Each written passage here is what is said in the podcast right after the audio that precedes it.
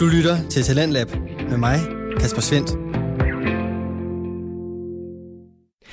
Et stort velkommen tilbage til programmet her på Radio 4, som præsenterer og udvikler på Danske Fritidspodcast. Det er sidste gang, jeg har fornøjelsen af at præsentere dig for podcasten omkring finurlig forskning, når vi i aften siger et pænt farvel og tak for samarbejdet til videnskabeligt udfordret, tidligere kendt som Spækbrættet. Den podcast består af Mark Lyng, Flemming Nielsen og Nikolaj Hansen. Trioen har siden vores begyndelse dels afsnit, hvor de dykker ned i forskningens magtværdige verden, og de vil blive ved med at udgive deres episoder, der gør netop det, dog udelukkende på diverse podcast-platforme fra nu af. Vi ønsker dem selvfølgelig alt muligt held og lykke, og på det personlige plan, der regner jeg også med at fortsætte med at lytte til de tre glade unge mænd, som giver et indblik ind i en verden, jeg overhovedet ikke ellers forstår så meget af. Aftens afsnit handler omkring langvarig forskning, og vi vender tilbage til episoden, hvor Flemming er godt i gang med at fortælle omkring hans top 3 over, lad os sige, mindre gode, lange eksperimenter. Det er en top 3, hvor vi er nået frem til... Nummer 2! Asfaltdråbe-eksperimentet. Oh, ja. 94 år har det stået på, det her eksperiment. Og det er nok det mest 94 berømte. år. Det mest berømte af de her eksperimenter. Og det er også nok det allermest kedelige nogensinde. Fordi det er virkelig sådan, det er virkelig det, er virkelig det der basketball, jeg maler min basketballfænomen. Med nogen, der sådan har brugt alt for lang tid på det her, til at de kan give op nu. Og jo mere længere ind de kommer, jo værre bliver det. På engelsk hedder det pitch, på dansk kalder vi det asfalt, hvilket som i Danmark, asfalt er mange forskellige ting. Øh, men pitch er helt specifikt sådan restproduktet fra olieproduktion, som er sådan meget, meget, hvad hedder det, sådan nærmest noget, du kan stå i stykker, noget, du bruger til at kværne og blande og lave til asfalt. Mm. Det er åbenbart en væske. Men det er en meget, meget, Aha. meget, meget tyk væske. Den er, faktisk kan du slå den i stykker med en hammer, så den spænder ligesom glas. Okay. Okay. Og i 1927, der er der så en øh, professor i Australien, der hedder Thomas Parnell, som gerne vil bevise over for sine elever, at det her, det er en væske. Så efter han har stået og spillet smart og gokket den med en hammer, og den er spændende, så har han sagt, nu skal I fandme bare se, den er også flydende. Så han tager en øh, trakt, og så varmer han det op, og så hælder han det ned i trakten. Og så døde de studerende. Kedsomhed. På det der gik fucking tre år, før at det var nået ned til bunden af trakten. Og så gik der Yep. yderligere 8 år, før den første dråbe faldt ud af trakten. Jamen, det kan han jo, det kan han jo sagtens spille os ind, jo. Ja, men det, det... Og det værste er, at, at det her eksperiment, det kører jo stadigvæk. Det er jo sådan virkelig en attraktion nu, du kommer ud og se. Fordi der er nogle, en, øh, en, en forsker ved navn John Mainstone, som så hører om det her i 1961, så det er øh, 40 år senere. Og han synes, det var lidt synd, at øh, de bare havde stillet den her trakt ind i skabet, så han støvede den af og fandt den frem igen. Og så besluttede han sig for, at øh, han, skulle, han skulle fandme se den der dråbe der, næste gang den kom. Oh, nej. Så øhm, første gang, det, der går, ja, så hvad går der? Der går så 18 år efter, han har sat den op. Han har genopstillet projektet. At til den næste dråbe kommer. Det er i 1979. Men det var i weekenden. Så han så det ikke. Nå, nå okay. Han, han, han, synes, det var, han synes, for sød var interessant nok til at fortsætte, men weekenden, ah, det gider jeg fandme ikke at bruge på det. Det gider jeg ikke. Nej, nej, nej. Men hvad, ellers så var han nødt til at kigge på den der fucking dråbe hver eneste time hele tiden. Jamen, vil han ikke det her videnskab, eller hvad? Det lige præcis, Nikolaj. Skal være dedikeret, jo. Så går så yderligere 9 år, før den næste dråbe falder. Men her var han lige ude at få en lille drink med en kammerat. Så der, der nåede han heller ikke at se det. Prøv at forestille dig, altså, den, den, altså der går flere uger, hvor den her dråbe bare ligner noget, der er lige ved at knække. Sådan, det sker nej. lige om lidt, i flere uger. Det, det må være meget intenst for ham, det her. Det må gøre ondt i hjertet. 12 år senere sker det igen, i år 2000. Og den her gang, der skulle han fandme ikke gå glip af det. Så de sætter et webcam op. Men det her webcam, det virkede ikke. Nej. Og han gik glip af det igen. Åh oh, nej. Var det 30 år, han har brugt på at kigge Det på er den? 39 år her. Ej. 14 år senere, i år 2014, der sker det endelig. Det næste dråbe falder. Men John Mainstone, han er død af alderdom. Åh, Åh, åh, hvor er det tragisk. det er, det er ret tragisk. Men det her eksperiment, det bliver så Åh. åbenbart... Øh, det Jeg tror, mange har hørt om det. Det bliver ret kendt øh, for nogle år tilbage, og bliver dækket af medierne. Hvor de så fortæller om John Mainstone, om hvordan han aldrig nåede at se den her dråbe, og hvor åndssvagt, eller ikke hvor ånds, det må jeg ikke sige. Hvor interessant det, det, det hele det er. skyld. Og så er der så nogle andre universiteter, der bliver sådan lidt, pff, hvad siger I, 94 år? Det er jo ingenting. så i Skotland, der har man åbenbart øh, det samme eksperiment sat op. Det er bare øh, lige 119 år gammelt i stedet for. Og deres dråbe, den... Hvad? Ja, de har, de har gjort nøjagtigt det samme, bare, øh, bare lige 25 år før. What? Ja, så Okay. det har kørt i 119 år deres eksperiment, og de siger, at den drypper en gang hver 10 år. Øh, Præ- præcist, eller hvad? Ja, sådan cirka. Eller gennemsnitligt. Så- så- Ja, Okay, sådan cirka. ish. Fordi jeg synes, det, det lød som om, den, den svingede ret meget. Altså fra sådan 8 til 12 år. Ja, jeg tror, Er det ikke... jeg tror, det er fordi, Det da har være flyttet irriterende. Måske. Nå, ja, det kan du måske godt have ret. Eller kan det vel være temperaturen i lokalet, der er sådan gennemsnitstemperaturen har Det kan ændret sig. Er måske blevet varmere, Okay. og så går det hurtigere. Det var pænt irriterende, hvis du har sat dit ur efter, at den skal drøbe om 10 år, Ja, og så drøber den om 12 år. lige to år, hvor du skal sidde og kigge. Men det er også, øhm, at jo, jo mindre der er i den, jo, jo langsommere går det vist. De har lavet sådan et, et, noget, plot, noget plot over det, hvor de kan se. Fordi der er mindre tryk op fra, når, der er, når trakten begynder at blive tom. Ja, ja. Mm. Øh, jeg kunne godt tænke mig at vide noget andet. De der studerende, han skulle uh, spille smart over for ham, Thomas Parnell. Bestod de det kursus? Ja, efter 11 år fik Ja, de endelig lov nå, til der at få de. de der tre SS-point fra asfaltstudierne. De var gået rundt på universiteternes gange, sådan at jeg kan ikke komme ud og få et arbejde endnu. jeg, jeg tror også aldrig nogensinde, den er drøbet. Jeg tror bare, at nogen der er gået sådan ind og trykket på den, eller suget på den. Sådan, den- Ah, det er 12 Da den var to år fra at knække af i dråben, så gik de bare lige en så, sådan. Færdig. Nå nej.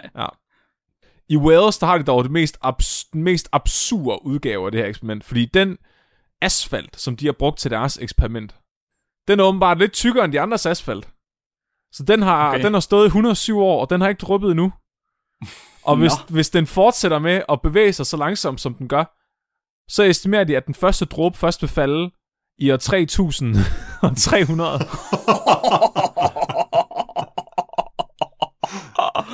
wow. Så ja, Hvordan kan det næsten stadig være en væske? Det er et godt spørgsmål. Altså, jeg Er det ikke sådan lidt... Ja. meget tyk, tyk væske. Altså, jeg, jeg bliver sådan lidt bange for at stå stille på fortorvet nu, eller på vejen. Ja, Hvis jeg synker i, præcis. altså...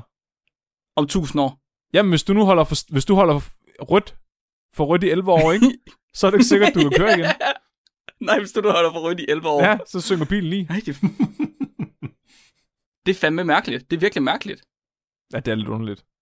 Og der, Det må jo næsten... Okay, nu lyder jeg garanteret rigtig dum, fordi det er garanteret noget, man kan gå ud og se ud på vejen. Men så må man næsten kunne se det på veje, at, at asfalten ligesom synker ned efterhånden.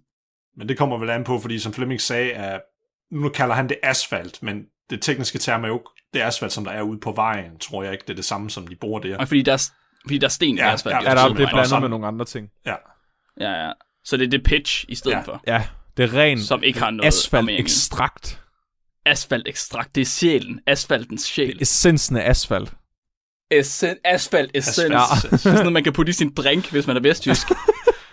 Nej, jeg skulle sige asfalt essens, det sgu da bare gammel dansk. Sort svin. Strorum. Ja. Det er sjovt, fordi øh, ham, øh, Baron Kelvin, som Kelvin-skalaen, øh, temperaturskalaen er opkaldt efter, Hey, hey, det er ikke baron, det er lord.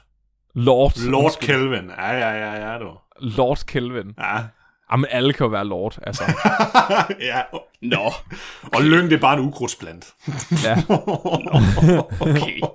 Baron Ukrudt. Han, han havde også øh, rimelig sygt crush på asfalt tilbage i 1800-tallet, og han har han sat nogle eksperimenter op, som stadigvæk står også, øh, som har stået siden 1800-tallet. Hvor han prøvede What? at smide nogle små patroner ned i noget øh, asfalt, og så smed han nogle korkpropper ned i bunden, og så kunne han se, at øh, det de byttede plads efter alt for lang tid. Okay. Stop. Og så lavede han også en, et vandfald med asfalt, som øh, stadigvæk løber. Og det ser, øh, det ser sådan her ud i dag, så det er måske ikke øh, så meget til podcast, men måske mere til dem, der lige sidder og kigger med nu. Men han, han lavede simpelthen sådan en trappe, der var lidt skrå, og så lagde han noget asfalt op i toppen, og så er det bare løbet nedad, lige så stille og roligt, og det ligner, det ligner noget fra en gyserfilm. Hmm. Og det løber stadigvæk. Det, det synes jeg er lidt fucked, at, at det har været... Det... Hvor er det mærkeligt, at det løber. Jeg forstår slet ikke, det er en væske. Det er så underligt. Jeg tror, heller, jeg tror bare, det er en konspiration. Det tror jeg også. Er, er I klar til nummer 1? Top 3 dårligste lange eksperimenter. I gætter aldrig n- nummer 1. det er et øh, kogalskabseksperiment, der forløb over 11 år. Og øh, kogalskab er også kendt som bovine spongiform encephalopathy. Og sådan udtales det. Okay. Det er en prionsygdom, som øh, inficerer køers hjerner og æder basically deres hjerner og laver dem om til sådan nogle svampe fulde af huller. Og det er fucking træls. De øh, gakker totalt ud, de her køer, og så dør de. Det tager 4-5 år, før sygdommen kommer i udbrud, og der kan faktisk også gå lang tid før de her køer, de, øh, de dør af det, hvis man ikke lige hjælper dem på vej. og og øhm, sygdommen den opstod tilbage i 1970'erne, og man mener faktisk, at grunden til, at de fik den her øh, sygdom, det kan, det kan være, at du måske kan gætte det, Nikolaj, nu når jeg fortæller, at det er en prionsygdom. Mm. Hvordan tror du så, køerne har fået sygdommen? Ved at æde andre køer. Ja, lige præcis. Fordi prioner, det er, øh, det er fucked up proteiner. Kan man sige det? Ja. Fra, Ja. ja. fra andre dyr, og, og hvis du så æder dem, så fucker de også dine proteiner op. Det- og det er lidt, det, Det er lidt ligesom, når ens forældre så siger det der med, at du skal sørge for, at du har nogle gode venner, når du vokser op. Fordi hvis du har nogle rigtige lortevenner, der er ude i kriminalitet, så bliver du også kriminel højst sandsynligt. Det er lidt det samme med prioner. det er det samme med proteiner er. Ja. Din, øh, din protein, ja. Så det er tit kannibaler for øh, tit prionsygdomme, hvis de ikke øh, tilbereder deres kød ordentligt. Der er simpelthen bare nogle englænder, der beslutter sig for, at det der kofoder, det er sgu da alt for dyrt. De øh, spiser græs og alt muligt. Hvor fanden skal jeg få fat i det henne? Så de, vi tager bare nogle af de gamle syge køer, og så bender vi dem. Og Knoglerne, den- Altså, jeg, kan- jeg kan godt forstå logikken i det, fordi jeg har den holdning, Flemming, at når du spiser kød, ikke, det er jo teknisk Ja. set også grønt. Fordi en ko, den, en ko, den går ud på marken, og den spiser kun græs. Og det græs, det bliver til kød, og det må så være koncentreret grønt, jo. Så du mener bare, at at fodre en ko med en anden ko, er faktisk bare en måde at give den virkelig, virkelig, virkelig meget græs på én gang? Ja, ja, det er allerede koncentreret, så den skal ikke bruge lige så meget. Jamen det, jeg vil sige, filosofisk set, så har du nok ret. Ja, Det er det græs, antiloperne spiser, Simba. og så får, Nå. Sim, og så får Simba en svampehjerne, når han spiser. Prioninfektion. Især det er løvernes konge nu med kogalskab. Åh, oh, nej. Det, der så sker, det er, at i 1995, der begynder kogalskab lige at sige, øh, øh, hvad, med, hvad med menneskegalskab? Det kan man selvfølgelig ikke kalde det, som man, man kalder det Creutzfeldt-Jacob disease. Men det er, det er menneskegalskab, fordi så hoppede kogalskab skulle lige over på mennesker. Og øh, der er nogle 100 mennesker efterhånden, der er døde af det her. Øh, Okay. Det kommer en gang imellem, men man er heldigvis ret hurtig til lige at få buret dem inden, inden de øh, smitter os andre. Øh, hvad- sygdomsforløbet for mennesker med det her, det er, øh, det er rimelig træls. Du gakker ud, så går der 13 måneder, så er du død. Færdig. Ja. Det er der ikke rigtig nogen, der har lyst til, at det skal sprede sig. Så øh, året efter, at man opdager, at det her sker, der beslutter man sig så for at lade være med at fodre køer med andre køer. Det lyder som en Så, god idé. så 26 år efter man finder ud af, at kogalskab er en ting, så stopper man lige med at, at, at tvinge køerne til at hinanden. Oh, det er mærkeligt. Det er så sindssygt. Til gengæld bliver man også sygt paranoid, fordi øh, hvad nu hvis der er andre dyr, der har den her sygdom, og giver den til mennesker ud over køerne? Så en af de ting, man øh, kigger meget på i England, hvor sygdommen er opstået, det er får, fordi der er her mange får i England. Så det her eksperiment nummer 3 kommer ind i billedet. Det er et eksperiment, der løber over 11 år, hvor man finder ud af, om får smitter mennesker med kogalskab. Nej, hvad? Så i, fra 1990 til 1992, der begynder man bare at samle forhjerner ind. Big time. What? Ja. Motherfucking big time. Flere tusind forhjerner. Altså prøv at, jeg ved ikke, om jeg har mødt et får, men de bruger dem alligevel ikke til noget. Og så fryser de dem bare ned, Ja. eller? Nej, det er rigtigt. Altså, hvor store er de? Hva? Det er vel bare kilo eller sådan noget. jeg ved det ikke.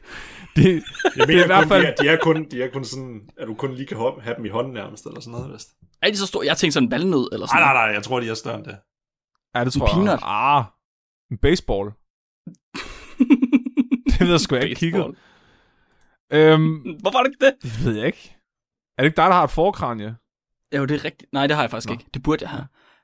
Det er Så de samler De forhjerner samler ind. forhjerner ind. Og de samler rigtig mange forhjerner ind. Flere tusind. Så blender de dem. og sprøjter dem ind i mus. Og så kigger de. De her mus begynder de at opføre sig galt. For de kogalskab. Og det gjorde de fandme. Det viste sig, de her mus, Oh, de fik kogalskab. det er jo godt. Så efter 11 år, hvor man har revet hjerner ud af får, sprøjtet dem ind i mus, og set, hvad der er sket, altså tusindvis af får har ladt livet, tusindvis af mus har ladt livet, hundredvis af forskere har arbejdet på det her i 11 år, så er man klar til at udgive sin data i Science. Nu skal hele verden vide, at får giver folk kogalskab, og man begynder at lægge planer for at nakke alle får i hele England. Hvad, seriøst? Yes. Jeg skal sige, det er lidt topical med at nakke øh, en hel bestanddel af, af dyr, er det ikke? Ja, oh, Det er lidt det, jeg tænkte, det var nej. sådan lidt nutidigt, ligesom med Ja. mængden, ikke? så, øh, men det var, det var imod grundloven, så det kunne man jo selvfølgelig ikke. Nej. Så de er klar til at udgive deres resultater i Science, og den er faktisk kommet igennem peer review, og de er lige ved at skubbe den ud. Men lige inden den kom ud, så siger de, åh, oh, prøv lige at vente lidt. Det var, øh, det var faktisk ikke forhjerner alligevel. Vi, vi, havde byttet, rundt- vi havde byttet rundt på de der labels nede i fryseren. Vi kom sgu til at give dem kohjerner. Hvordan, hvordan helvede kan man komme til det? Jeg ved det ikke. Det er fedt. Jeg har det så meget bedre med mig selv, fordi jeg, altså sådan noget kunne jeg godt lave i laboratoriet. Men alligevel over 11 år. Altså have en hel forskningsgruppe i 11 år, med flere tusindvis af prøver og tusindvis af forsøgsdyr, og så lige, du ved, komme til at bytte rundt på prøverne i så stor skala, det er fandme sindssygt. Åh, oh, der er en bachelorstuderende, der har det rigtig, rigtig skidt efter det. Men det er også bare, men jeg kender det godt lidt, fordi de der, de der Ebbendorf man har prøverne i, de er fucking små. Og jeg, jeg, jeg gider fandme ikke sidde og skrive, øh, det er forhjerne nummer 3 fra det foråret, der hedder John, og så putte det ned i fryseren. Og så gør det 100 gange. Altså prøv at, første gang du har sprit på fingrene, og du rører ved røret, så står der ikke noget på det mere. Så jeg skriver bare sidde 1, 2, 3, 4, og så skriver jeg min bog. Hvad er nummer 1, 2, 3, 4? Og så hver gang jeg starter forfra, så starter jeg fra en igen, og så... Ja, præcis. Problemet er, at du har en bog, der hedder forhjerner, og en bog, der hedder kohjerner. I både Ja. forhjerner og kohjerner, der står der nummer 1, det er ko nummer 1, Ja, og nummer 1, det er for nummer 1. Ja. Det er jo problematisk, når man rækker ned i fryseren, så er der to etter lige pludselig. Og så nogle gange kommer man til at sprit ud af alle sine prøver, og så er alle tusind væk, og så står man sådan lidt, du ved, prøver at tegne det op igen. Så nej. huske. Eller, man, har, eller man, man, en eller anden dag, så var man måske lidt dårlig, man gad ikke rigtig skrive på rørene, og så taber man måske den kasse, hvor rørene de er i, og så ligger rørene ud over det hele, og så ved man ikke, hvad der har været. Det har jeg aldrig Nej, prøvet. nej. Man kunne, man kunne jo også bare printe et label ud og putte på, i stedet for at skrive med tus. Kraftet med moderne. Fy for helvede. Jeg smed bare alle rørene ud og startede forfra. Jeg, jeg, gætter, jeg gætter mig bare lidt frem, tror jeg. Du er, du er lige præcis den, der vil få det udgivet Science. så jeg sådan hmm, måske var det køer. Ej, kæft mand. Men ja, det var, det, det var nok det dårligste lange eksperiment nogensinde. Jeg synes ikke, de var dårlige. Okay, de var... Men det var, det var et godt afsnit. Godt segment, Flemming. Tak. tak. Tusind tak, det er vi glade for. Du lytter til Radio 4. Du er skruet ind på programmet Talent Lab, hvor jeg, Kasper Svendt, i aften kan præsentere dig for to afsnit fra Danske Fritidspodcast. Her for sidste gang i programmet, der har jeg glæden af at præsentere dig for en episode af Videnskabeligt Udfordret med Mark Lyng, Flemming Nielsen og Nikolaj Hansen. De dykker ned i langvarig forskning i aftenens afsnit, og det neddyk vender vi tilbage til her. Nikolaj, må vi ikke uh, høre lidt om kolis evolution? Det kan du tro. Tilbage, vi skal tilbage til 1980'erne. Tilbage til 1988, hvor der var en, ma- Gode tider. en, en mand, der hed Richard Linsky, eller Dr. Richard Linsky. Og han stillede faktisk et meget simpelt spørgsmål, som jeg egentlig også synes er, ja, personligt synes jeg selv, det er et godt spørgsmål, men dejligt simpelt. Og det er, leder evolutionen altid det, til det samme punkt? Ja? så fører det altid til det samme. Så han havde den idé, at han ville tage øh, 12 identiske flasker, fyldt med identiske bakterier, i det her tilfælde E. coli-bakterier, og så vil han bare putte i en inkubator, og så se, hvordan ændrer de sig over tid. Det, ja. Sådan dejligt, elegant. Det ja, dejligt elegant. Og der, og der var ikke noget, hvor han tænkte, hvornår skal det stof? Det er bare sådan, nej, vi, vi ser bare, det er bare sådan en åben ende. Lad os bare se, hvor lang tid vi kan trække det her. Bare se, hvad der sker med dem over tid. Ja, men det var faktisk bare det, han ville egentlig. Se, altså, hvordan sker der noget med mutationsraten? Er det det samme øh, mutation, der kommer, selvom det er 12 øh, forskellige flasker med, de, med den samme slags bakterie i? Uh. Og det, og det fører så til, altså forsøget, det kører stadigvæk. Det har kørt i 33 år nu. Og det er stadigvæk i gang. Mm-hmm. Og Richard Lenski, han er så 64 nu, og han vil gerne have, at det stadigvæk fortsætter, efter han er død. Ja. så, så lige nu, der går han og leder efter hans øh, næste efterfølger, der skal tage det her forsøg op, egentlig. Du må ringe til ham, Nikolaj. Ej, nej, han har fundet den, hvem det er. Det, det er hans postdoc, som der er i sådan, øh, jeg tror han var i starten af, eller i slutningen af 30'erne eller sådan noget, hans postdoc. Han skal finde en, der er meget yngre end 14 år eller sådan noget. det er meget mere potentiale i. Jeg mener også, jeg har hørt et eller andet om, at selv postdocen er ved at finde også, hvem der, der skal overtage efter ham, så jeg ved ikke, om det er, fordi han ikke gider have det alligevel. så måden, han har sat det forsøg op på, som jeg sagde, det er, at han har de her 12 identiske flasker, hvor han så har et øh, bestemt medie, som de her bakterier gror i, og det er faktisk det, vi i mikrobiologi kalder et minimalt medie. Så der er kun lige præcis den mængde af næringssubstans i, for at de kan overleve. Og det, som der er deres primære ting, de kan overleve i, det er så sukker øh, i form af glukose. Og så er der puttet, puttet en masse citrat i, for eksempel. Men citraten, den bruger E. coli ikke rigtigt. Det er fordi, at det medie, de valgte at bruge, det var et dog beskrevet et andet sted, og det virkede egentlig meget godt til et andet forsøg, og så det her det er bare sådan et medie, man bare bruger, og så har de bare beholdt det i. Mm. Men, det kom, men det kommer vi tilbage til med den ekstra substans, der er i. Så de første 10 år af forsøget, der skete der rigtig noget interessant egentlig. Det var, ja, det var bare, prøv at forestille dig, hver dag, du skal gå en, så tager du 1% op af kulturen over, et anden, over i en anden kolbe, hvor de får lov til at gro videre, og det er der en person, der skal gøre hver eneste dag i 10 år. Kraftet med Ja. kedeligt, mand. Prøv lige at tænke på den dag, at der er en, der kommer til at, at glemme at skylle glasset, sådan så der kommer sæbe i, og kulturen bare dør. nej. alle Men, sammen men, en men, men Flemming, for at undgå det, det kunne i hvert fald godt ske lige i starten, men det er fordi, at så hver dag, der skifter de kulturen for, at de kan få lov til at leve videre en generation af dem, fordi de er jo alle sammen kloner hinanden. Mhm. Mm-hmm. Så hver 75. dag, det svarer cirka til hver 500 generation, der fryser de noget af kulturen ned. Så de har sådan en lidt ligesom sådan en fossil record. Hvad kan man sige, sådan en hel tidslinje, hvad der er sket i hele evolutionen af, af, af, alle generationerne. Det var sådan Det er backup, en backup. backup drive. De går bare genopleve dem. Ja, så hvis der endelig sker noget med, med kulturen, så kan de altid gå lige sådan 500 generationer tilbage, og så starte forfra igen. Åh, oh, det er ligesom RuneScape. jeg, sy- jeg synes, de her kolibakterier var meget bedre i år 2007. Kan vi, ikke, kan vi ikke lige finde dem i stedet for? Jo, Så, roll back the server, roll back the ja. server. Men de første 10 år, der sker der rigtig noget egentlig. Men så begynder det så småt, øh, det, eller faktisk det eneste, sådan, der begyndte at ske inden for de 10 år, det var, at de begyndte at gro cirka sådan 70% øh, hurtigere.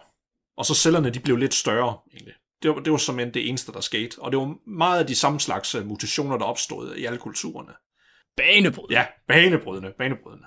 Intet mindre. Og det var faktisk til omkring efter de 10 år, så begyndte han faktisk at tænke, ah, måske skal jeg stoppe for sød, det, det, det, det, det er egentlig ikke særlig interessant, det kommer ikke nogen vejen.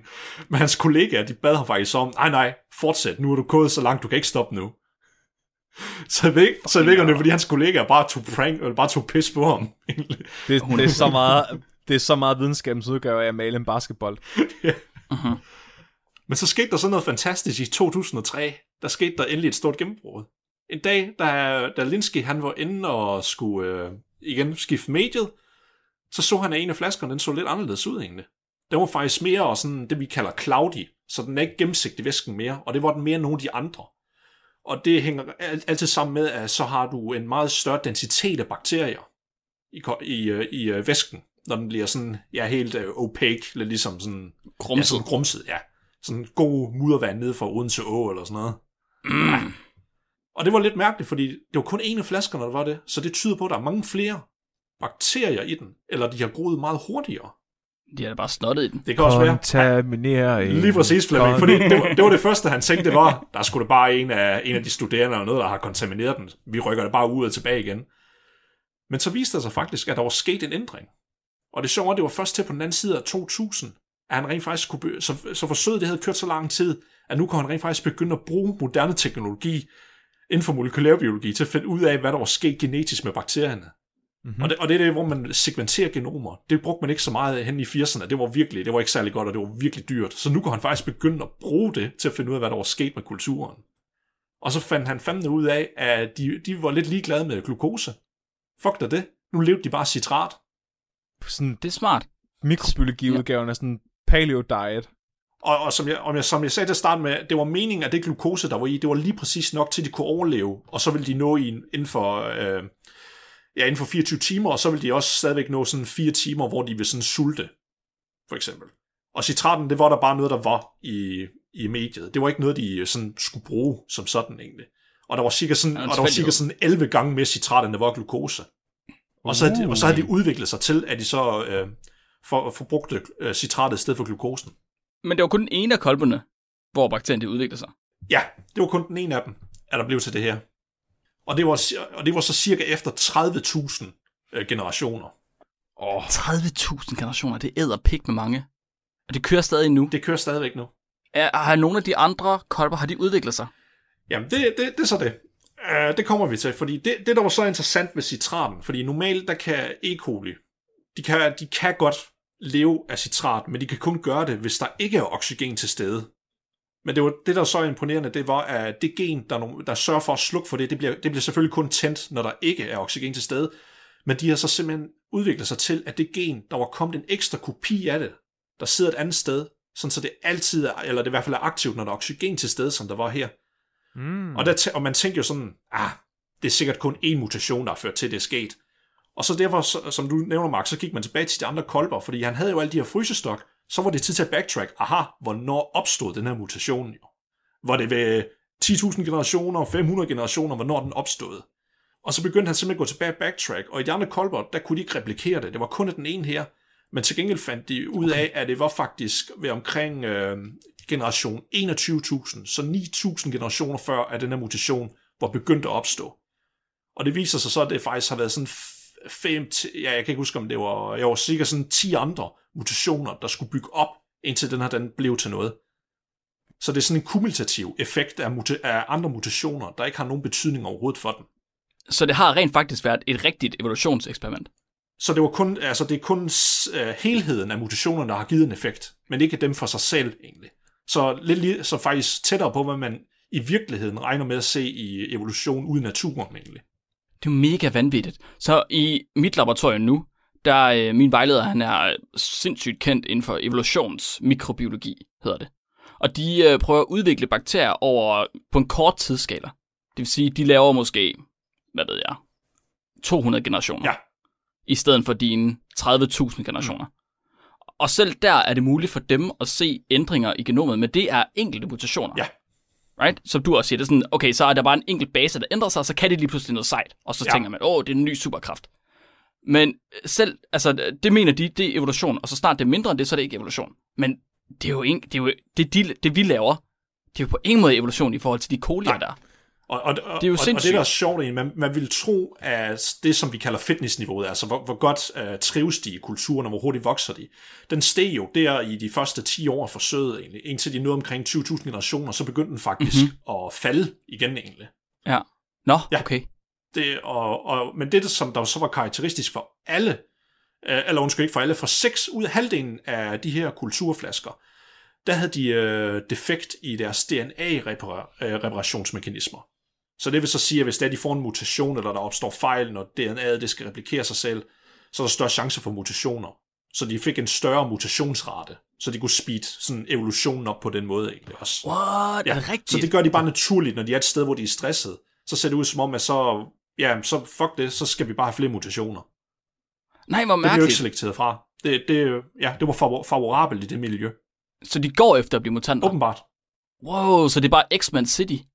Det er sjovt at tænke på, at altså, måden eksperimentet kører på, vil jo sådan set ikke forhindre dem i bare at få tynden til dobbelt så mange prøver på et hvilket som helst tidspunkt, og så altså udvide eksperimentet til at, at, at være todelt, og så prøve at udsætte mm-hmm. den ene udgave af eksperimentet for radioaktivitet. Sådan bare svag Ja, radioaktivitet. Mhm. Bare for at se, altså fordi det må være fucking kedeligt at gøre det der i 30 år, og så kun ske én ting. Ja. Hvis, mm-hmm. hvis, du nu, hvis du nu bare lige giver den ene halvdel, bare lige giver dem anaboliske steroider, og ser, hvad der sker. Jeg tror faktisk, det ude er toksiske for, for E. coli. Okay, men radioaktivitet, jeg, vil, altså, jeg havde så meget bare banket af Chernobyl med de der, de der kolibakterier. Jeg, jeg lavede lige jeg lavede lige en hurtig uh, udregning på det, fordi jeg, jeg kunne godt forestille mig, at der er nogen, der sidder og tænker, du ved, det er sgu da meget fedt, fordi så kan jeg da bare blive hulk inden for 10 år, hvis jeg bare, Ja. du ved, bliver ved med at gro i 10 år. Uh, men det var 30.000 generationer på det tidspunkt, ikke? Øh, I 2003, ja. Ja, jeg har, jeg har gået ud fra, at en menneskegeneration er cirka 20 år. Der går 20 år, før vi uh, deler Ja, os igen. Hvis man siger, at vi 30 får år mere er end... almindeligt, tror jeg. Ja, men hvis man siger, at vi får mere end dobbelt så mange børn, og vi tager en gennemsnitlig Nu skal du huske over hele verdenen, Flemming. Average. Fordi der er mange, der får børn tidligere mange steder jo. Whatever. Lad os sige 20 ja. år. Det er ikke så vigtigt. Uh, det svarer til, at de, har, de her bakterier her, de har gået igennem 600.000 menneskeår.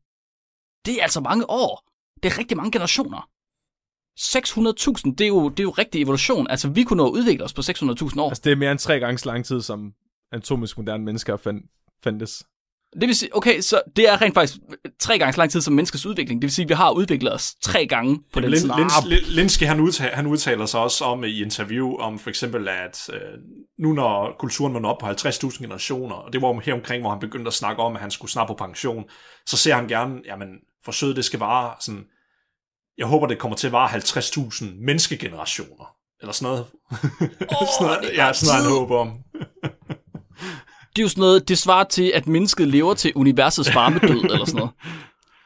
Men for, en anden ting, en anden ting jeg også synes, der var virkelig fascinerende, det er, at man, øh, fordi her i det seneste estimat på, hvor mange generationer det er, man kunne selvfølgelig også selv regne ud, men det kom det i 2016, der var den på over 64.000 generationer. Og her, og her, hvis man regner på det, så har man så fundet ud af, at det vil så sige, at i hele E. colis genom, så har du teknisk set haft hver eneste punktmutation, der kan være i hele dens genom, er opstået flere gange. What? Oh, så mange generationer er der gået. Så alle de kombinationer af mutationer, der kan være for hver enkelt base i DNA'et, har opstået mere end én gang. Det er lidt vildt at tænke på. Så den kan, den kan have ændret alt sit DNA, alle baser i hele dens DNA, mere end én gang. Det er fucked up. Ja, det er så sket over alle de generationer. Der har været en mutant, der har haft, eller hvis det er fordelt ud på alle, ja, ja, sammen, ja, ja, ja. alle individer over, hele den her, over alle generationerne. Det er ligesom, hvis du Men... har uendelig mange aber, så vil de skrive alle punktmutationerne på et eller andet tidspunkt. Ja, på lige præcis. Ja. Lige præcis. Ja. Men øh, kan den, så, så er der vel heller ikke mere at kigge efter nu. Hvis alle mutationer, der kan være, der har været der, statistisk set, så er, så, er det, så er de vel færdige med at udvikle sig, så går de jo bare tilbage nu. Jamen, det, det, det er det, der er lidt mærke, fordi der bliver stadigvæk publiceret papers på det her forsøg. Nu da jeg skulle kigge på, jeg skulle forberede mig til i dag, ikke? og det var sådan noget med fire artiklerne, det var Nature-artikler. Ja, selvfølgelig. Altså, de er alle sammen med sådan en høj prestige, og der bliver bare ved med at komme forskning af det hele tiden. Hvor de okay, finder et eller andet nyt. Og, det, der var, og, der var, og der var et af de nyeste studier, jeg har set, der var der nogen, der havde lavet nogle computersimuleringer af det, og lignende af, hvad jeg lige kunne forstå. Det var lidt uden for, øh, for mit felt i hvert fald. Men det så ud som om, at fitnessen, den var ikke øh, stoppet med at udvikle sig til at kunne optimere an, under andre omstændigheder. Så den blev stadigvæk, evolutionen førte det stadigvæk til en bedre fitness, men så bare andre veje i stedet for at så det ud til. Men der er også meget mere end punktmutationer jo. Altså for eksempel, hvis gener bliver duplikeret, mm. eller shuffling af gener, så de bliver transkripteret med hinanden og sådan noget. Og hvis du, ja, hvis du først har duplikeret et gen, ikke, så kan det jo bare... Pff, fordi der, der er allerede en kopi, der virker, så kan du bare lave det om til noget helt andet. Altså, Ja, og det er også det samme her med citratet, fordi det krævede, at det var en akkumulering af flere andre mutationer, før at den endelige her rent faktisk kunne finde sted og have en effekt. Hmm. Men, det, men, men det, som der så er endnu mere cool ved det her, det er, at det jo altså, vi har rent faktisk måske set et, øh, en ny art, altså en speciation event. At det faktisk måske oh. er sket nu.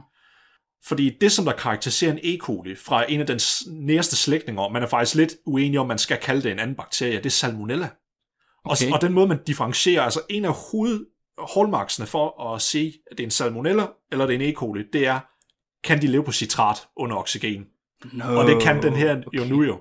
Så er det en ny art nu? Er det en ny salmonella i stedet for så, eller? Ja, det er også et godt spørgsmål. Man skal kigge på wow. punktmutationer i kårgenerne. Færdig. ikke alt det der med, hvad de smager af, hvad farve de har. Det gider vi ikke. Din fucking nørd. Vi går bioinformatik. Og det, og, det, og, og, det, og det er også det, hvor det forsøg har været rimelig kontroversielt i mange debatter med kreationister, fordi de bliver ved med at sige, at det er det ikke evolution jo. Det er jo stadigvæk en, det er jo stadigvæk ah. en bakterie jo. og det er ikke blevet til en Men kat. det er da lige meget. Nej, nej, nej, nej, nej, nej, Mark. Mark fordi de, for, de, forventer, de forventer jo, ja, at bakterien den skal blive til en kat eller en hund jo, før det er evolution. Ja, ja, ja. Okay, okay, okay. Den dag, der rent faktisk ender, der kommer ind, og der ligger en kat nede i kolben. kan vi ikke tage det så siger jeg op, og så siger jeg op. Nå. Hvad siger du, Vi skal bare have et akvarie, vi fylder med katte, og så bare ja. lade dem lave indavl i, i 30 år. Altså bare smide alt det dåsetun, og alt det kattelegetøj og kattegræs ned, vi har lyst til, og så ser vi, om der kommer en, en, øh, en mops op på et tidspunkt. Det er rigtig evolution. Det er helt sikkert rigtig evolution. Det er mega sejt. En sidste ting, jeg lige kom til at tænke på, det er, har han ikke modbevist den hypotese, han øh, stillede til at starte med? Han spurgte, om evolution altid fører til det samme. Om det var, Så man vil, forvente, man vil forvente, at hvis den gjorde det, så vil de 12 kolber blive til det samme på et nej, tidspunkt. det var hans spørgsmål om, gør det det? Ja, præcis. Ja, og mm, det, vil, det var, det var i hvert fald hans første idé. Han har, det er sådan, han har sådan formaliseret det senere hen i et andet paper, hvor der sådan er tre punkter, som han rent faktisk sat sig ud for. Det ved jeg ikke, om okay. det er noget, han har sådan tænkt bagefter, du ved, efter de første 10 år eller et eller andet. Han har bare været sådan, gøder, der sker, hvis jeg bare lige lader den her overnatskultur køre. Fordi han var også interesseret i at så se uh, for eksempel bestemte mutationsrater, for eksempel. Og, og så okay. Allelfrekvenser, for eksempel. Det vil så, ja, øh, hvordan skal lige forklare det? Uh, tekniske ting. ja, altså hvor, hvor mange gange, hvor hyppig en bestemt mutation opstår, for eksempel i en population af bakterier og lignende. Og mm. hvordan visse mutationer dominerer en population og i subpopulationer. Sådan nogle mere sådan specifikke var også det, han rigtig gerne vil se på. Og det er faktisk det, grund til at det forsøg her, det er så kendt, og faktisk er så vigtigt, at mange af de ting, vi ved, for eksempel som mutationsrater, de kommer faktisk også fra det forsøg her. Altså, hvordan man ved, Okay. at, at, at, hvor mange mutationer, der opstår inden for en given øh, sådan tidsramme, for eksempel. Har man Mm. brugt ud for det her til at estimere os. Sindssygt. Mega sejt. Det var det, jeg havde. Sådan. Og han fortsætter. Det, det gør han. Der er ikke øh, nogen... Er Øh, der, han er ikke i sinden til at stoppe forsøget nu. Selvom han er, han er 64 nu, og, han, og jeg mener, han går på pension nu her snart i hvert fald. Bare 64. Det er ingen alder. Du lytter til Talentlab med mig, Kasper Svendt. Vi er i gang med aftenens andet podcast afsnit her i Talent Lab, programmet på Radio 4, som giver dig mulighed for at høre nogle af Danmarks bedste fritidspodcast, som du kan finde yderligere afsnit fra inde på diverse podcast-platforme. Det gælder selvfølgelig også for videnskabeligt udfordret, som er med for sidste gang i programmet her. Men du kan altså blive ved med at følge de tre værter, Mark Lyng, Flemming Nielsen og Nikolaj Hansen, på diverse platforme og inde på podcastens egen hjemmeside. Vi skal have den sidste bid af aftens afsnit omkring langvarig forskning, og den bid, den får du her. Jeg har drømt om at kunne sige den her sætning her til folk, der aldrig har hørt det før. Jeg har simpelthen jeg har drømt om det. Jeg har våde drømme om at sige den her sætning. Jeg elsker jeg- poesi. Ja, ikke helt. Jeg har endelig fået muligheden. I en enkelt teskefuld jord ude fra din eller min have, der er der over 100 millioner mikroskopiske celler. I rigtig mange tilfælde, og specielt i forbindelse med svampe, der er en af de arter, man finder, Bacillus subtilis. Det er sådan en sætning, vi altid bruger inden for øh, det felt, jeg er kommet ind i nu her, som alle, alle, alle altid bruger. Vi har hørt det tusind gange at være brækkersordene, men jeg synes simpelthen, det er så rart at kunne fortælle det til et nyt publikum. Vi har tidligere talt om Bacillus. Vi har gjort det i vores allerførste afsnit som videnskabeligt udfordret. Dengang der talte vi ikke om øh, den søde, og harmløse og samtidig gavnlige Bacillus subtilis. Vi talte om dens knap så rare fætter, som man kalder Bacillus anthracis.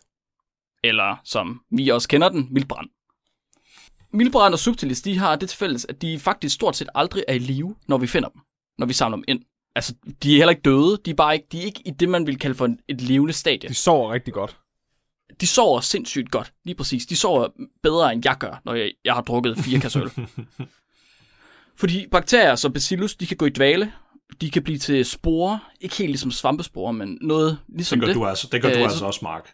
Det er bare, du, du, Jeg du bliver bare også- indkapslet. Du bliver bare sådan, dit spyt, det er sådan størkner og sådan indkapsler dig i det, eller sådan noget, når du ligger og savler. Altså, det er bare sådan, I skal forestille jer. Det er det, det, det, det en bakteriespor Jeg er. tror heller ikke, der var nogen puls, selvom du snorker. Nej, det tror jeg også rigtigt. Nej, ja, og det, altså, det er jo 100%, jeg er den perfekte analogi på en bakteriespor. Ja. Det er jo lige præcis det der. Så øh, de små, hårde, stenagtige celler, der ikke øh, metaboliserer, de har ikke noget hjerte, der pumper, og så er de næsten fuldstændig udtørret. Altså ingen vand overhovedet. Og de er ultimativt spændende, fordi man finder dem ikke bare i jorden, man finder dem masser af steder, hvor vi også for, nogle gange forsøger at undgå dem. Så øh, vi nogle gange, altså vi vil jo gerne udradere bakterier, vi vil gerne fjerne dem samtidig, så der desinficerer vi ved at bruge sprit, eller varme, eller stråling. Øh, men det hjælper på ingen måde mod Bacillus subtilis, når den har kapslet sig fuldstændig sammen. Når Bacillus står og drukket fire kasser øl, og den ligger og raller under et bord, så er der intet, der kan slå den ihjel. Så er den udødelig. Det betyder, at vi også finder dem i ørkner, vi finder dem på golde sten, og vi finder dem i dag i clean rooms på rumstationer, hvor der absolut ikke skal være nogen Det er så mikroorganismer. fucking træls, de der fulde typer, der bare lægger sig til at sove overalt. Specielt lidt på rumstationerne. Ja, man kan bare ikke flytte dem, før de vågner. Fordi man har ikke lyst til Det skulle jeg sige, selvfølgelig, selvfølgelig er det jo Nej. amer- amerikanerne jo ikke op på rumstationen. Altså sådan, excuse me, I thought this was America. I thought this was America. dem. Er det ikke et frit land? og, så, og, så står, og så står Igor og Vladimir derovre. What are you talking about, stupid American? Det, det vildeste, det er, at vi faktisk ikke ved, hvor længe bakterier de kan overleve som endospor. Vi ved ikke, hvor lang tid de kan være i dvale, og så at de kan leve op igen. Fordi alle de forsøg, vi har lavet indtil videre, de har ikke været længe, øh, lange nok. De har simpelthen ikke været lange nok. Så der kan ske det, når man render rundt i laboratoriet og er mikrobiolog, at øh, nogle gange, så smider man en petriskål med budding og baktusser på ind i inkubatoren om fredagen. Så kommer man til at gå i fredagsbarn. Så vågner man ikke op om lørdagen. Ups. Så har man glemt, at der er noget i inkubatoren om søndagen. Og øh, så om mandagen, så laver man noget andet. Og hvis man er heldig, så smider en, af- eller hvis man er uheldig faktisk, så smider en af ens kolleger den der øh, pizzaskål ud. Oh. Hvis man er heldig, så lader man ligge inde i inkubatoren i 10 år. Det er der simpelthen nogen, der er kommet til. De har glemt en, en petriskål i 10 år oh. med budding på. Og jeg troede, at vi var slemme. Lå, lå den bagerste i inkubatoren. Den lå faktisk i en papkasse, det er det vær- værste. Ja, de havde den til at ligge i en papkasse. Den var ikke engang tapet sammen eller noget. Den kunne bare være åben for alting. Den havde været tørt ind i 10 år, og 10 år efter, der, der fandt man de her agarplader. Så tog man lige og øh, kom lidt vand på dem. Og kraft med tror I ikke, om det, der er groet på dem til at starte med, det er også groet på dem bagefter. Åh. 10 år havde de ligget og tørt ind, og de var bare ikke døde, de var bare fucking ligeglade. Mildbrand.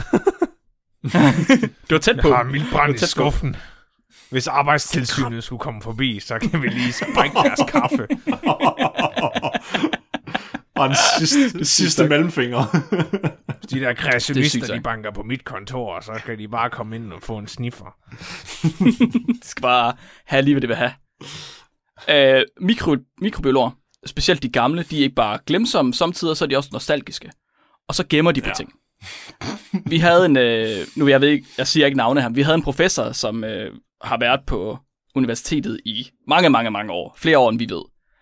Og øh, da man skulle rydde ud i hans øh, kontor, fordi han skulle flytte kontor, der fandt man alt, man overhovedet kunne finde tilbage fra 60'erne og 70'erne, og jeg ved ikke hvad.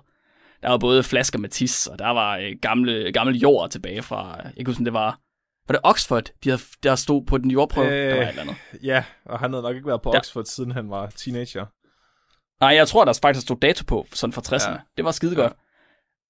Øh, og det sker. Så finder man papir, bøger, tis, bakteriepulver, alt muligt mærkelige gode sager.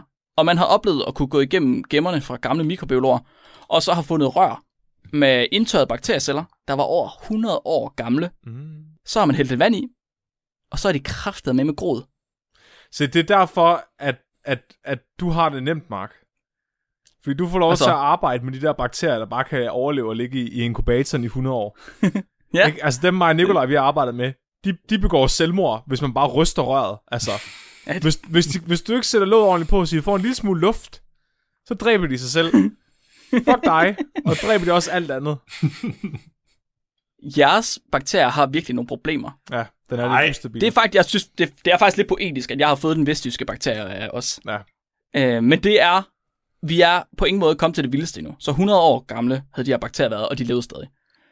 Man har fundet beviser på, at bakterier muligvis kan overleve i det her indtørrede stadie i op til 500.000 år. Nej, fuck af.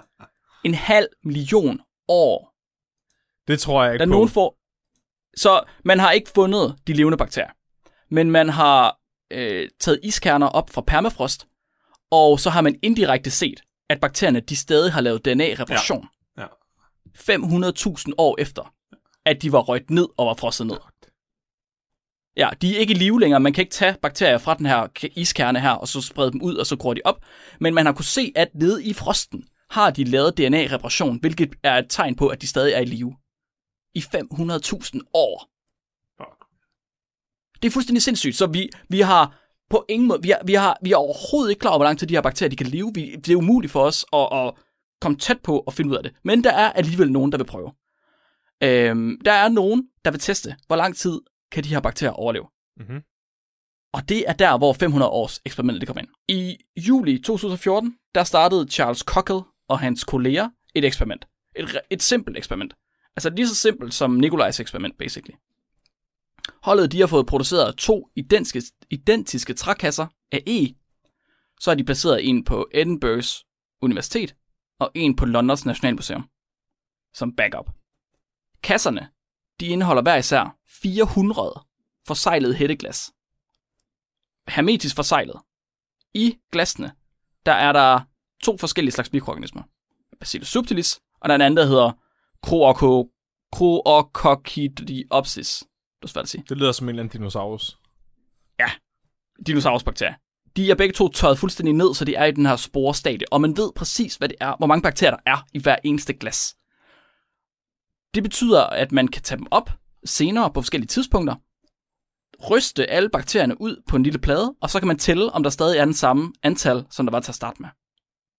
For, simpelthen for at se, er de døde, mens de har været dernede. Fordi det er der ingen, der har gjort endnu. Der er ikke, alle har kommet med de her anekdoter, som de har fundet i deres øh, gamle vejleders øh, skuffer af, hvad de har gemt på atis og afføring samtidig. Men der er ingen, der rent faktisk har testet, hvor lang tid de her bakterier de overlever. Fordi det er basically umuligt, hvis ikke man bruger hundredvis af år på det. Så glassene her, de, øh, de er simpelthen placeret, og der er så mange af dem, at planen det er, at de første 24 år, der tager de tre glas op fra hver bakterie, og så spreder de dem ud, og så måler de dem. Mhm. Hver andet år i 24 år har de tænkt sig at gøre det. Mhm. Efter de 24 år, så skifter de gear, og så begynder de så at måle hver 25. år. I 475 år. Ja, ja. Det er den mest ambitiøse plan, jeg nogensinde har hørt. Altså, jeg har alle de projekter, jeg kender til, de er enten blevet forlænget eller er gået i stykker, hvis de varer længere end et år. Ja. Ja. Og det er kraftigt uanset, hvad for en type projekt det er. Det her, det har de simpelthen tænkt sig, at det skal for- vare i 500 år. Men det er Jeg vel- kan bare ikke lade... Fryse de dem så ned, eller hvad? Nej, nej, nej, nej, nej. Ikke noget med at fryse ned. De skal jo kunne overleve det her tørre stadie. Men jeg kan bare ikke lade være med at tænke på, om, altså, øh, når det er en endospor, når de er i sporestadien, burde de så ikke stadigvæk kunne overleve længere tid ved lavere temperatur? Fordi så forløber alle de kemiske processer langsommere. Muligvis. Muligvis. Men jeg tror, at de er ikke så interesserede i, hvad der kan ske ved de lave temperaturer. Nej, Du tænker det i forhold til det er permafrost kun, måske. Det er kun ved, det er kun ja. ved ja, udtørring, altså ved virkelig tørre forhold, er de interesseret i. Præcis. Fordi Præcis, jeg- fordi de er lidt interesserede. Jeg tænker bare sådan en, øh, en asteroide ude i rummet, med alien endospor på. Ja, Ja, ja men, men, men, men, så, men, så, men så i stedet for, at så underestimerer de jo bare, hvor lang tid de Mhm. kan leve i stedet for. Det er jo sådan set bedre. Fordi uh, Ja. udtørring er meget, en meget mere voldsom faktor for liv, end, uh, end kulde er, for eksempel. Fordi udtørring har samme effekt, som hvis du er, at du bestråler noget hæftigt. Det er faktisk den samme effekt, det har på organismen næsten, egentlig. Så det er lige præcis, fordi de, de vil se om... De, de er måske en lille smule interesserede i temperatur, men de er mest interesserede i tørke. De er interesserede i at se, om, man, om det giver mening, om man overhovedet kan finde endosporer steder som Mars eller andre planeter, hvor der ikke er noget vand, altså hvor alting er fuldstændig udtørret. Det er lidt det, de er interesseret i. Om det, man kan finde noget, der ligesom er levende. Ja. Ja.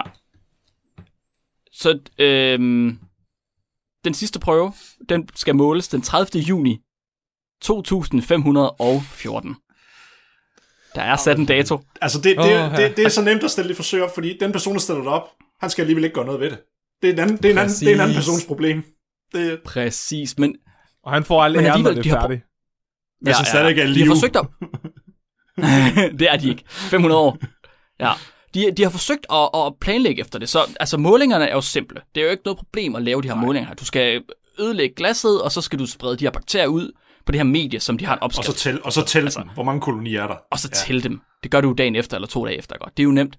Øh, og spørgsmålet, det er jo også lige så simpelt. Kan de overleve de her 500 år? Simpelt spørgsmål. Det kan være, at du svarer på, når der er gået 500 år. Men det kraft æd og pik med lang tid. 500 år. Så de er nødt til ikke bare at overveje deres forsøgsopstilling, men om videnskab, det overhovedet bliver ved med at være en ting, som vi kender det. Og du tænker, Så at da lige- Donald Trump blev præsident, så blev jeg lidt nervøse. Så han bliver det middelalder Lige igen. præcis. Ja. Det er uden pis. Det er uden pis. De har allerede haft deres første hurdle, fordi, øh, hvad skete der? De, de kommer fra, øh, fra Storbritannien. Deres samarbejdspartnere, de er i Tyskland og i USA. Hvad er der sket med de samarbejdspartnere siden 2014? Det må du spørge Boris Johnson om. Ja, det må jeg spørge Boris Johnson om. Lige præcis, de har allerede problemer med, at de ikke kunne komme i kontakt med deres samarbejdspartnere. Øh, De ikke kunne sende ting ud til deres samarbejdspartnere. Ik- ikke uden på snor stoppede det og i, 13, i tre uger og sendte dem en bøde. Præcis. Lige præcis. Altså, så bare Brexit har været en, en allerede fucking, hvad, fire, fem år efter, at de startede eksperimentet, og de forventer, at det skal køre i 500 år. ja. De er jo ikke engang sikre på, om deres instruktioner kan læses. Så de bliver nødt til at lave et andet forskningsprojekt ved siden af, der, foruds, der forudsiger fremtiden. Sådan så de kan planlægge ja. Det her forsøg. Så de kan finde ud af, hvornår kommer 3. verdenskrig. Fordi så går det ikke, at forsøget går i gang der jo. Jeg, jeg havde lige præcis, jeg havde også skrevet næste verdenskrig ned, fordi hvis der kommer en verdenskrig, så, og der er nogen, der ser et eksperiment, så er de sådan lidt, enten så smadrer de Ja. det, ligesom at øh, nazisterne, de brændte alle mulige kunst af, eller også så er, er de bare ligeglade. Altså, ja, så tænker, de, så, så, mister så de tænker regeringen jo bare, hvorfor bruger vi penge på det? Vi skal lave nogle flere våben. Præcis. Præcis. Præcis. Det er fuldstændig sindssygt. Men også, så en anden ting, de har tænkt over, de har lagt øh, i kassen her, der har de en lille, lille stofpose, hvor de har lagt instruktioner ned i. Instruktionerne, de står skrevet på et USB-pen. Det havde de skrevet i deres øh, artikel, som de har udgivet i 2014, og så kom de i tanke om et par år efter. Fuck, USB-pinden. Det er der sgu da ikke nogen, der bruger om 500 år, mand. Hvis de vil gøre, hvis de vil gøre sig selv en tjeneste, ikke? så hugger de det ned i sten, og så Det starter, har de selv skrevet. men så starter de en religion omkring det. Ja. Nej, det skal være Altså, det er guldplader. meget- fordi det så skal være for det første- guldplader. Ja, ja, ja, altså præcis guldplader. De, vi går totalt mormon på det her. Dum, så starter dum, vi en dum, religion dum. omkring det her forsøg, og så sørger man for at udvælge en, en, en eller anden pave eller sådan noget, der skal have æren af at lave eksperimentet hvert 25 år. Men vi risikerer jo, at der ikke er noget videnskab tilbage, når det er, de har gjort det så. Nå, de følger jo bare blindt instruktionerne. Og så kommer Men kan de stadig læse instruktionerne? Prøv at tænke- og henter dataene. Prøv at tænke på, hvor mange forskellige måder folk de tolker Bibelen på nu. Hvad hvis Bibelen det er i virkeligheden bare et sæt instruktioner til, hvordan du gør forskellige ting? Det er bare virkelig det længste eksperiment. Og folk de bare ikke kunne finde ud af at læse den fucking USB-pen, som det var skrevet på. Det var, Jesus bare de var har- har... original af de der YouTube-prankere der. Perhaps. Jeg skulle, sige, De har faktisk... jeg skulle sige, hvad nu hvis religion bare er et eksperiment for rumvæsenet, til at se, hvordan mennesker de misfortolker. Prøv at høre nu, Jamen, for altså. til at tro på, at øh, jorden den er øh, beboet af spøgelser fra andre rumvæsener. Det kommer Altså, fandme ikke til at virke, Henning. Det tror de ikke på. Åh, nu skal du bare se. nu skal du bare se. Nu skal du bare se. Åh, ja, man, du har fået, du har fået Tom Cruise og John Travolta. Hvad sker der? Det er fuldstændig sindssygt. Øhm, så, om ikke andet, så, øhm, så blev de første resultater, de blev udgivet i år 2018, med tal fra to målinger. Fra 2016 og fra 2018. Great. Så, Og så med en, et nulpunkt i 2014. til at sige, så kan man lige, man kan lige præcis tegne en lille linje igennem det datasæt. Det var, jeg skal love for, at det var, det var resultaterne. De er, de er slående, de er hæsblæsende, det er, det er vanvittigt det her. Kunne I forestille, hvad tror jeg resultaterne er? Ikke en skid. Alle, det, alle bakterierne var døde, Flemming. Ah, Nej, det var det ikke. Det havde det var været, et godt forsøg. Så hvis der er en eller anden, været ærgerligt. den der bachelorstuderende, der får ansvaret for det, der bare ikke gider, han, han går bare lige ned og koger dem en gang eller et eller andet. Ja, præcis. Åh, oh, de døde. Men det dør de ikke af. Flemming. Det dør de ikke af. Ja, tre år, det var, hvad de kunne klare. De dør ikke af at koge, Åh, Flemming. oh, fuck. Det er det, der er ideen med dem. Spytteren, jeg ved det ikke. Der var selvfølgelig ikke, der var selvfølgelig ikke nogen forskel nu. Altså overhovedet ikke. Så øh, sporene, de kan i hvert fald overleve fire år, hvilket er heldigt. Det siger teorien også. Øh, så må tiden jo vise, om de kan klare 496 mere. Vi får det i hvert fald ikke at vide. Så øhm, det var dagens afsnit, og dagens lange, lange, lange eksperimenter. Det blev faktisk lidt mere teknisk, end jeg havde forventet, tror jeg. Men det var måske, fordi vi kom ind på mikrobiologi. Jamen, det, det, det er vi nogle værre nørder, når det kommer til det der mikrobiologi der. Jeg elsker det. Elsker det, det er dejligt. Inden vi nu runder helt af, er vi så ikke kommet til dagens dyrfakt? Jo. Godt. Dagens dyrfakt, det er sendt ind af vores egen Stine Dein. Og Stine, hun har skrevet ind og sagt, at der er blevet fundet en pingvin. Man har taget billeder af en pingvin, der har leucisme, hedder det. Det betyder, at den strak, den ikke er sort, den er guld. Damn. Der er simpelthen blevet fundet en guldpingvin i levende liv. Ligesom Pokémon. Ligesom Pokémon. Det er en shiny, shiny pingvin. Pingvin. Mit navn er Mark. Og mit navn er Nikolaj. Jeg er Flemming. Og du er blevet videnskabeligt udfordret. Husk hvad du.